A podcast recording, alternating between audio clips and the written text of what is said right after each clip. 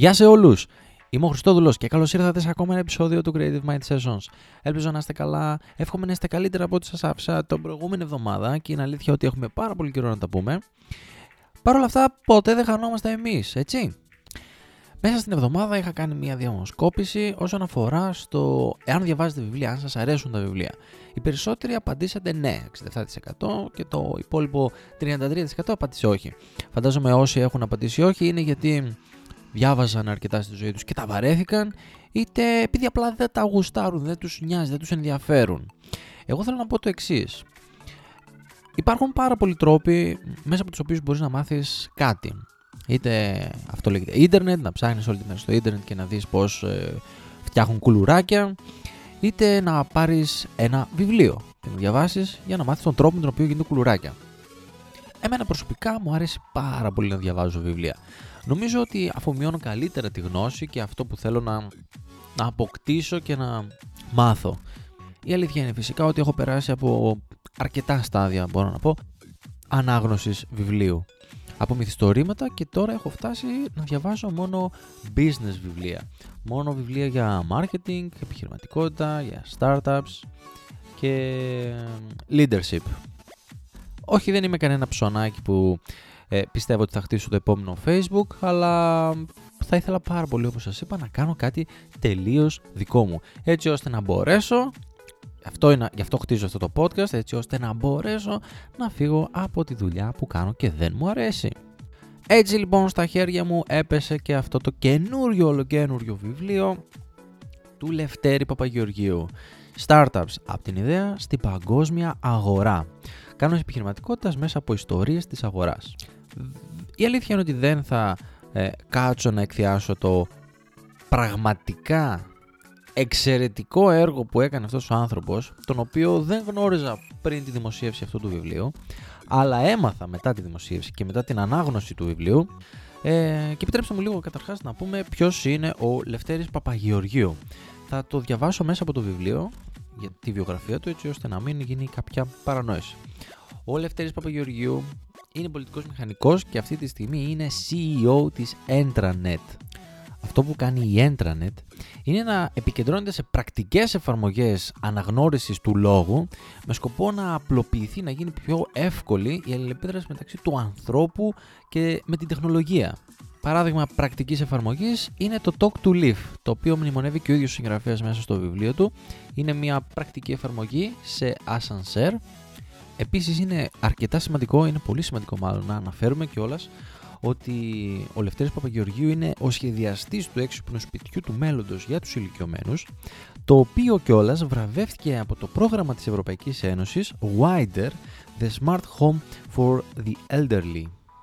Δεν θα επικεντρωθώ όμως στο να κάνω ένα review αυτού του βιβλίου, άλλωστε ποιος είμαι εγώ ποιος θα κάνει review για ένα βιβλίο ε, ενός ανθρώπου ο οποίος δουλεύει, έχει χτίσει πάνω από 17 επιχειρήσεις, έχει πουλήσει όπως λέει εδώ πέρα στη βιογραφία του τις 8 και συνεχίζει να εργάζεται με κόπο, πόνο, υδρότα. Ποιος άλλωστε είμαι εγώ να κρίνει ένα τέτοιο βιβλίο. Αλλά με συγκίνησε πάρα πολύ και με ακούμπησε αρκετά ένα κεφαλαιάκι του και θα ήθελα να αναφέρω αυτό. Σελίδα 37 και στα αριστερά γράφει ένα απόφθεγμα του Oscar Wilde.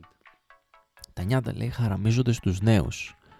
Μόλις διάβασα αυτή την πρόταση, χριστ... ανατρίχιασα.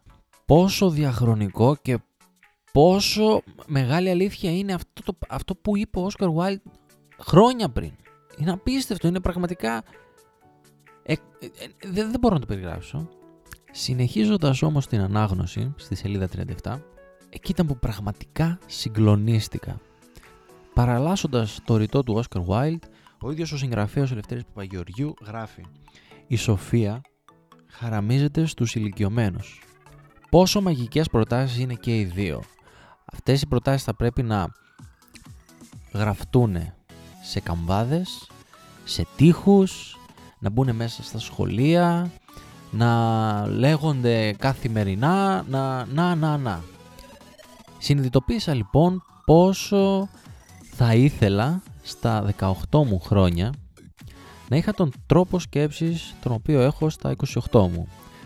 Πόσο θα ήθελα στα 28 μου χρόνια να έχω τον τρόπο σκέψης όταν θα είμαι 38. Πόσο πολύ θα ήθελα όταν θα είμαι 38 να έχω τον τρόπο σκέψης όταν θα είμαι 48. Και δεν είναι ότι θα κάνω πράγματα τα οποία δεν είναι της ηλικίας μου. Αυτό που λένε είσαι 20 χρονών, θα πρέπει να διασκεδάσεις και να ζήσεις τη ζωή σου. Όχι, δεν είναι αυτό. Πόσο πολύ θα ήθελα στα 18 μου να έκανα αυτό που κάνω αυτή τη στιγμή. Να ασχολούμαι, να ξεκινήσω διάφορες ε, ασχολίες μέσα από τις οποίες να καταλάβω στο τι είμαι καλός και τι δεν είμαι καλός. Να καταλάβω στο πού θα ήθελα να απασχοληθώ, στο τι θα ήθελα να κάνω σαν δουλειά, πού να εργάζομαι για να είμαι εγώ ο ίδιος πραγματικά ευτυχισμένος. Άργησα, άργησα μια δεκαετία, δεκαετία. Είμαι, είμαι τώρα 28 και τώρα προσπαθώ και ξεκινάω αυτό το, το, ταξίδι μου προς την αυτογνωσία αλλά και στην ε, εργασιακή ελευθερία μέσα σε εισαγωγικά ναι και όχι. Πόσο περισσότερο ευτυχισμένος θα ήμουν στα 18 μου αν ήξερα ότι έχω άπλετο χρόνο μπροστά μου να δοκιμάσω, να αποτύχω, να πέσω και να ξανασηκωθώ και πάλι. Σκεφτείτε λίγο το εξής. Δεν είναι τυχαίο που η γιαγιά σας κάθε φορά που πηγαίνετε να τη δείτε σας έλεγε να διαβάζετε. Δεν είναι τυχαίο ένας άνθρωπος ο οποίος έχει τόσα χρόνια στην πλάτη του να σας λέει αυτό το πράγμα. Σκεφτείτε το λίγο. Τώρα όμως φαντάζομαι ότι οι περισσότεροι το έχουμε ήδη καταλάβει πάρα μα πάρα πάρα πολύ καλά. Και τώρα που το σκέφτομαι, δεν θα ήταν πολύ καλύτερο να περνάμε περισσότερο χρόνο με ηλικιωμένους ανθρώπους; Η σοφία η οποία πηγάζει από αυτούς τους ανθρώπους θα μας έκανε και εμάς σοφότερους. Θα μας έκανε να θα μας έδινε κίνητρο να ενεργούσαμε για περισσότερα πράγματα χωρίς να ήμασταν δέσμοι του φόβου ότι θα μετανιώναμε μετά από κάποιο καιρό. Θα μπορούσα να κάθομαι και να δίνω πολλά πολλά ακόμα τέτοια παραδείγματα ε, για να επιχειρηματολογήσω πάνω στις δύο αυτές, στα δύο αυτά ρητά τα οποία υπόθηκαν τον Oscar Wilde και τον Λευτέρη Παπαγεωργίου, το συγγραφέα του βιβλίου Startups, ιδέα στην παγκόσμια αγορά. Πόσο πολύ νιώθω ότι με βοήθησε αυτό το βιβλίο να συνειδητοποιήσω κάποια πράγματα τα οποία περνούσαν απαρατήρητα από μπροστά μου και πόσο πολύ με βοήθησε για να ξεκινήσω αυτό που λέω κάθε φορά στο podcast μου, κάτι δικό μου. Μπορεί όχι αυτόν τον χρόνο, μπορεί όχι τον επόμενο, αλλά στο μέλλον σίγουρα. Το βιβλίο του Λευτέρη Παπαγεωργίου, Startups από την ιδέα στην παγκόσμια αγορά, είναι ένα εξαιρετικό εγχειρίδιο. Θα έπρεπε μάλλον ο καθένας, ο οποίος ασχολείται με το δικό του επιχειρήν, να το διαβάσει. Αναφέρει πράγματα από την αρχή με πραγματικές ιστορίες, πώς να, ε, παίρνεις, πώς να πάρεις την απόφαση, πώς να ξεκινήσεις να χτίζεις, να κάνεις έρευνα αγοράς, το, το, θεωρεί πάρα πολύ σημαντικό. Είναι, είναι ένα πραγματικά εξαιρετικό εγχειρίδιο για ανθρώπους οι, οι οποίοι θέλουν και επιδιώκουν το δικό τους επιχειρήν στη ζωή. Προμηθευτείτε το και δεν κάνω καμία διαφήμιση. Το podcast μου έχει 40, 40 ε, listeners αλλά πραγματικά είναι εξαιρετικό πόνημα. Μου αρέσουν πάρα πολύ τα βιβλία, μου αρέσουν και θα συνεχίσω να διαβάζω όσο περισσότερο μπορώ.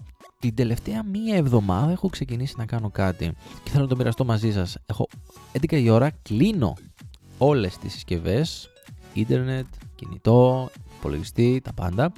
Πηγαίνω στο κρεβάτι και διαβάζω μέχρι να με πάρει ο ύπνος. Είναι η πρώτη φορά που επιχειρώ να κάνω κάτι τέτοιο, γιατί συνήθως έπαιρνα ένα βιβλίο και το διάβαζα από το πρωί μέχρι το βράδυ, όπως και αυτό το βιβλίο του Λευτέρη Παγκοριού.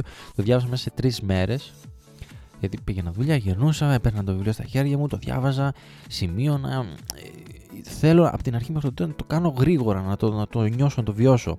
Και θέλω να πω ότι θα το ξαναδιαβάσω πάρα πολύ σύντομα αυτό το βιβλίο, γιατί το αγάπησα. Μ' άρεσε πάρα πολύ. Και κάνω αυτό που λέτε. Κλείνω τα πάντα 11 η ώρα ίντερνετ, τηλεόραση, κινητό, υπολογιστές. Πηγαίνω στο κρεβάτι και παίρνω το βιβλίο και διαβάζω μέχρι να με πάρει ο ύπνος. Εσείς έχετε αναπτύξει κάποια τέτοια συνήθεια μάθησης, γιατί εγώ έτσι το βλέπω πλέον. Είναι τρόπος μάθησης το βιβλίο. Πόσο μάλλον αν το αγαπάς κιόλας έτσι, είναι καταπληκτικό. Εύχομαι σε όλους να έχετε ένα υπέροχο τριήμερο, καταπληκτικό τριήμερο. Στείλτε μου τα μηνύματά σας όπως κάνετε πάντα και σας ευχαριστώ πάρα πάρα πάρα πολύ. Ε, αν κάποιος διάβασε το βιβλίο να μας πει λίγο παραπάνω πώς ένιωσε, τι ένιωσε και μέχρι την επόμενη φορά, see ya!